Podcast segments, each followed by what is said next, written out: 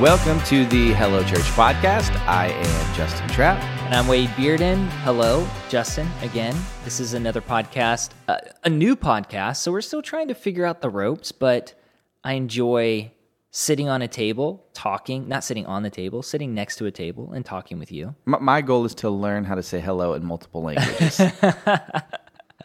Well, I mean, I, I feel like that's fairly easy. It's just one word. yeah. Well, hello, church. Yeah. You could hello. You could you could use. I know the Greek ecclesia. I don't know Greek hello, but I could add that to the conversation.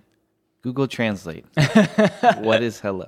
So I'm Greek? excited about this episode, Justin, because uh, we're going to talk about a seven step sermon, and I I put this together years ago because I am that person. I don't I don't know if you're this person, but I'm that person where if I had to write like a 10 page research paper in school, I would start it and write one page every day for 10 days and end by turning it in. Is that is that you? Are you that type Th- of person? This is this is why we work well together. the odd couple, because I would be the guy to wait till the last six hours before it's due Mm. and then cram that baby. yeah, or, or 10 hours you could do one paper one piece of paper an hour. I would, I would, I would. here's a Cut it in funny, half, Here's a here's a funny college story. Is uh, one time I was like waited to the last minute, so I needed to write like a, a big paper. So I went to Walmart and I was like, I'm tired of drinking Coke. I'm tired of drinking Dr Pepper. I'm gonna get me some root beer. a root beer doesn't have caffeine. I learned later. it just bloats you. I was so sick. I, I drank like eight cans of Barq's root beer, and I've never been sicker in my life. Oh, that just sounds horrible. It was I- horrible. I, hate root beer. I don't think I've drank drink uh, Barq's root beer it reminds so a story one of the first times i ever talked to my wife priscilla uh, before we were married obviously uh, we had this huge paper and i did the deal where i started it like 10 days in advance and i was finishing it up and the night before i'm just go i'm just waltzing into the library printing it out like a normal person and her and her other classmates are starting it as i'm walking out i felt like a boss I'm like the the male bro version of your wife.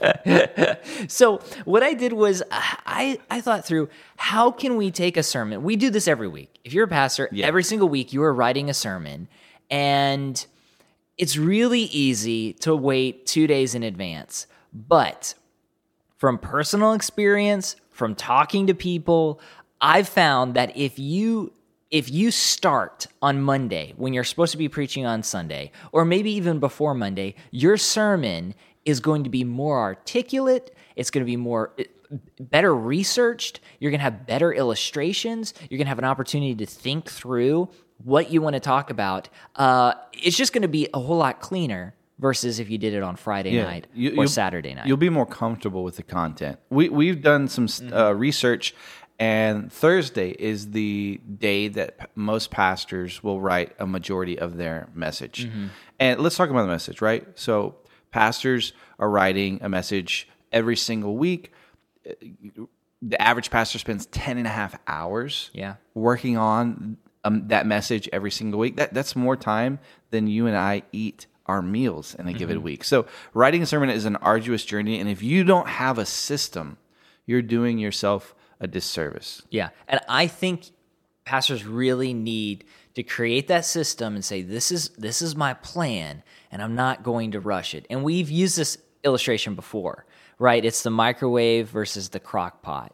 Which tastes better if you're cooking a pot roast? Spam, spam or steak. right? And so uh, the seven step sermon kind of looks like this. And I tried to be tried to be a little cutesy with it. Every day starts with an S. To hopefully, you know, hopefully people That's why we pay you the big bucks. So, before you even start the seven steps, the first S is what I call strategy. And I think pastors really need to be planning out their sermon series and their sermons in advance, at least know where you're going to go. This is important because you got to have a discipleship plan. And God can move us in different directions. The Holy Spirit can move us. But I think it's it's great for us to sit down in October, November and say, "Okay, this next year, where does God want to take our church?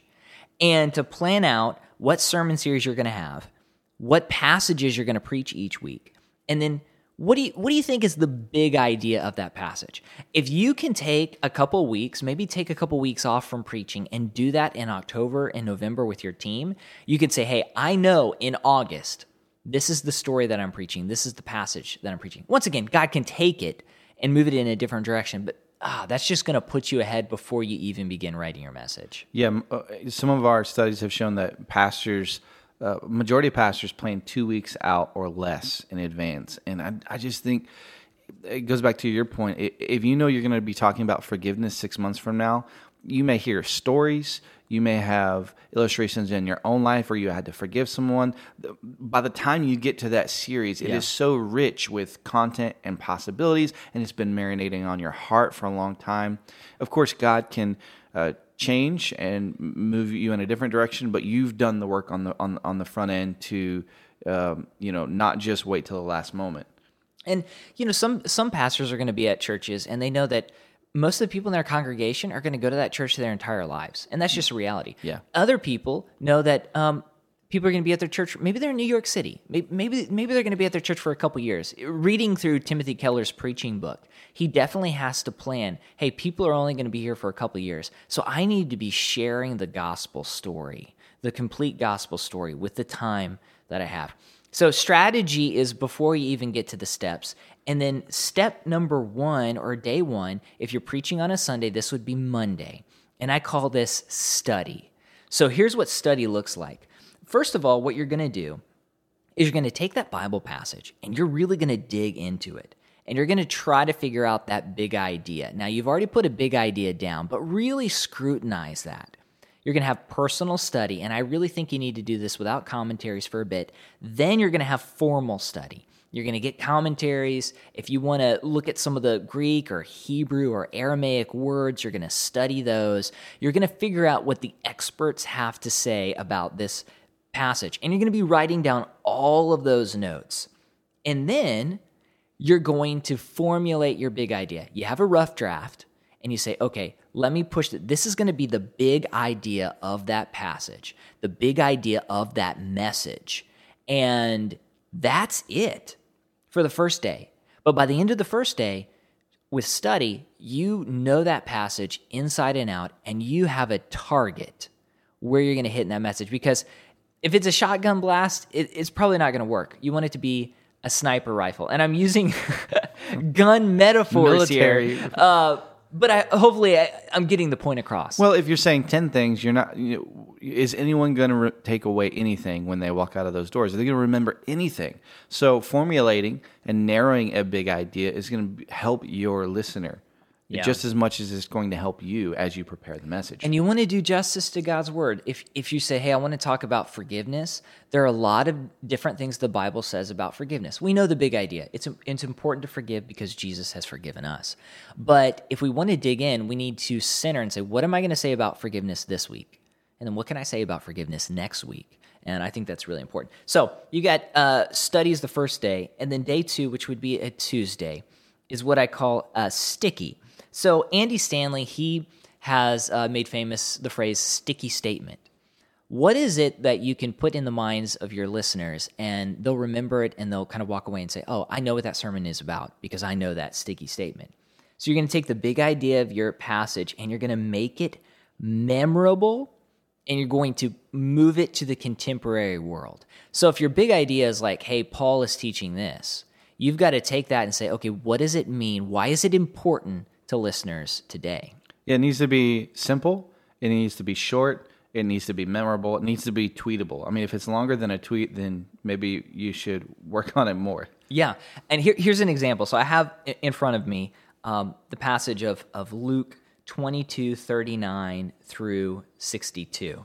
And the big idea of the text would be a passage Jesus relied on God's strength as he faced the cross, allowing the disciples who abandoned him to later be courageous in the face of death.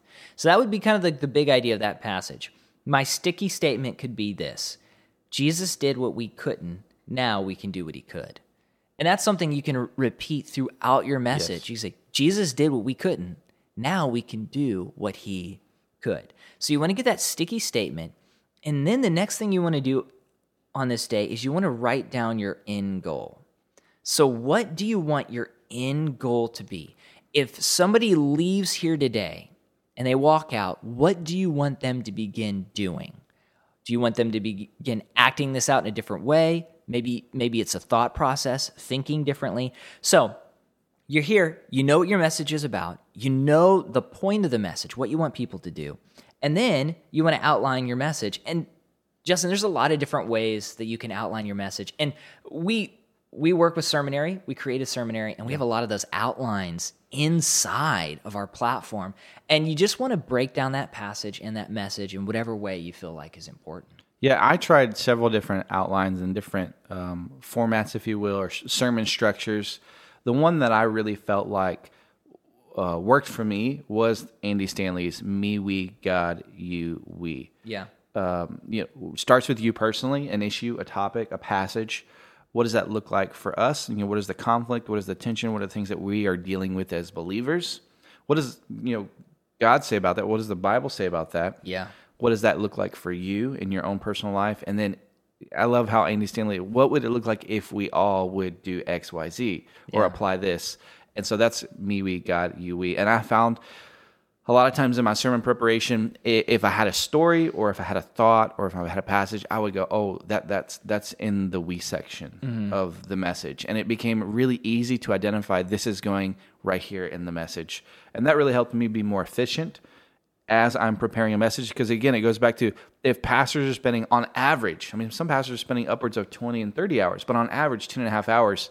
Yeah, that's a long time. That's a lot of work in a week. And especially if you're a bivocational pastor or you're a pastor at a small church plant, the more efficient you can be with your time, the, the better you're, you're going to be. Yeah, and I think too there's a there's a sequence to this seven step sermon. You don't want to start with your outline because when you start with the outline it's like, "Oh, me." You want the passage to be the core of your message and then flow from there. So, you got sticky and then on Wednesday uh, is style. So just to recap, like you've got your big idea, you've got your sticky, you, you your outline, you have a rough outline of the passage. Style is basically going in and filling in some of the details. So now you do your introduction and conclusion. You already know where you're going, and instead of starting with the introduction, uh, you want to end with the introduction and conclusion. You want to start working through illustrations, and you want to fill out the outline. And this is just basic stuff filling out the message, knowing where that path is leading you to, and uh, really adding your personal style to it. Yeah, one of my struggles as a as a communicator was I was always really strong in the introduction, and then I would just fly the plane around the runway at the end, trying to like land it and and bring it home. And so, if you're a communicator, the introduction is very very important, but but having you know you don't have to be closing it's not like sales right always Yeah. be closing Yeah. oh we're not closing for 15 minutes make sure that you're not um, exhausting uh, their attention span with a really really long conclusion Oh man, isn't it isn't it like this to where you get to the conclusion and you start to remember all the things that you wanted to say but you didn't say? Yeah. And so you just try to fill that in. That's why you have to have the end goal. You need to say, "Hey, the conclusion, I think the conclusion is a great way to su- briefly summarize your message and then say, "Here's what here's what you do next." Uh, so then you move on uh, from style, you go to Thursday, and, and we have PDFs on this this. could be any day right Yeah, this could be any day, but if you're preaching on Sunday, uh, this would be like the day four, your your your Thursday uh, is solidify, and you want to finish your illustration and you want to finish uh, your sermon content. So basically, by the end of this day, you want your sermon to be completely written. And what usually happens is this this occurs on Saturday night, and it's so important that you have space in between. And I'm going to go through why that's the case here. But you don't want to finish your message and walk up on stage on Sunday morning. You want to give space. So, solidify is day four. Day five, this, the, the fifth step, would be Sabbath. And this is so if you're going by the days of the week, this would be Friday. A lot of pastors will take off on Friday. Maybe if you don't take off on Friday, uh, this is just one of those days where uh, you don't work on your message. But just take a breather and just put it away for a day.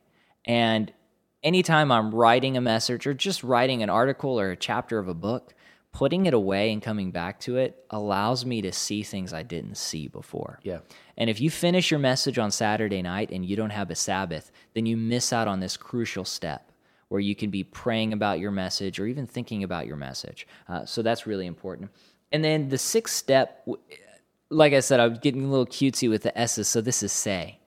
And I, I can't tell you how many times I've heard a pastor uh, preach multiple services, and the first service is is Practice. not it's practice, and it's not as good.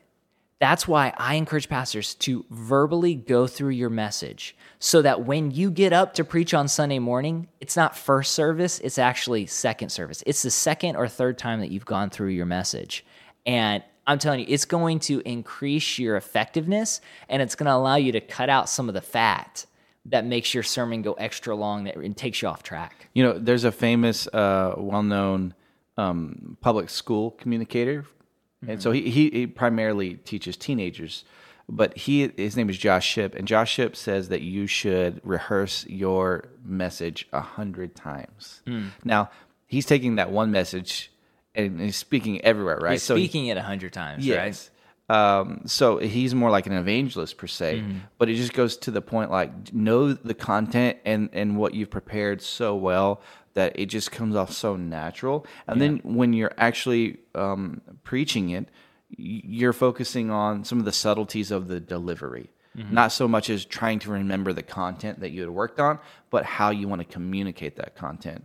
Yeah. There, and there's some s- subtle things that you can do with you know saying that that sticky statement rehearse how you want to say that make that really impactful um, don't don't be so uh, you know uh, when you get up on sunday trying to remember the sticky statement Oh man, it needs it, it needs to be embedded in you. And whenever I like to work through a message too, I like to pray through it. And I heard this from Mark Batterson, but just reading through your message and praying your message and allowing it to work on you. And I'll say this: it's so important to internalize your message instead of just reading it. I I remember one time there was a pastor, and it was a very important Sunday. Uh, he gets up there for first service. His iPad just turns off, won't turn on.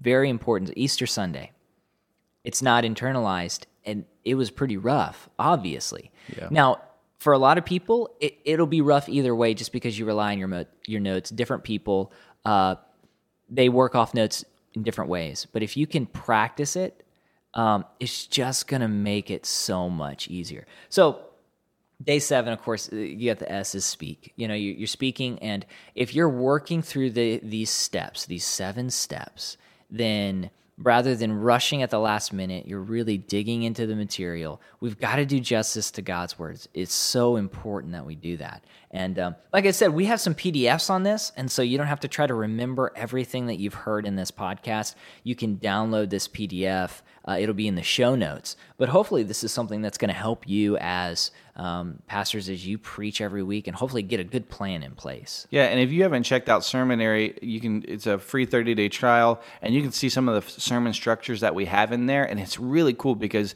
you can start with an outline and then or a, a particular structure Yeah. like for instance andy stanley's we have you can choose the andy stanley method and then you just go in and start adding your own content inside of that structure and it- it's not just starting with a blank page Yeah. And you can work through it block by block. It's great if you're using uh, this system. But yeah, I think the big idea is however many steps you have and however you do it, take time if possible. And I know it's not easy, but take time because your messages are going to be more effective if you do that. It's we have to steward God's word. It's so important, right? I mean, do we do we as pastors do we understand like hey we're preaching god's word like this is god we're telling people what they should believe about god based on our interpretation of the bible like that's a really serious charge big burden. and it's a big burden and uh, i want i want to be able to go into the pulpit and be like hey like i did my work i'm not i'm sure i'm going to get things wrong from time to time For sure. hopefully they're small things but it won't be because i rushed it it, it I put in the time and effort, and I think that's important that we do that. Yeah. So if uh, you need the downloadable version of this, we have a PDF uh, for you to download in the show notes. As always, thanks for listening to the Hello Church podcast. I'm Justin Trapp. I'm Wade Bearden. See you next time.